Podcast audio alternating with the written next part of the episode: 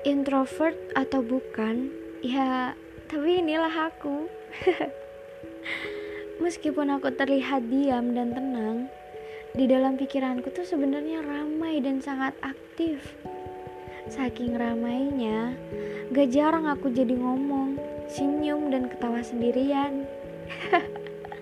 Bukan berarti aku gila, aku juga bingung, tapi ya, ya seru aja gitu. Rasanya sulit bagiku untuk membuka percakapan. Seperti harus berkelahi dengan rasa malu dan canggung untuk sekedar memulainya.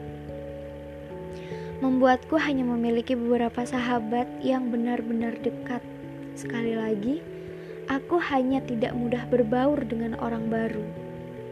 Makanya, mimpi terburukku adalah, ayo, coba kenalan satu-satu, sebutin nama, bla bla bla.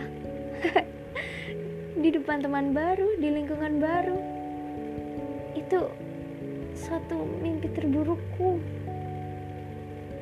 Tapi kalau kita sefrekuensi, percaya deh, aku bisa jadi sesosok yang heboh banget kayak orang gak punya malu.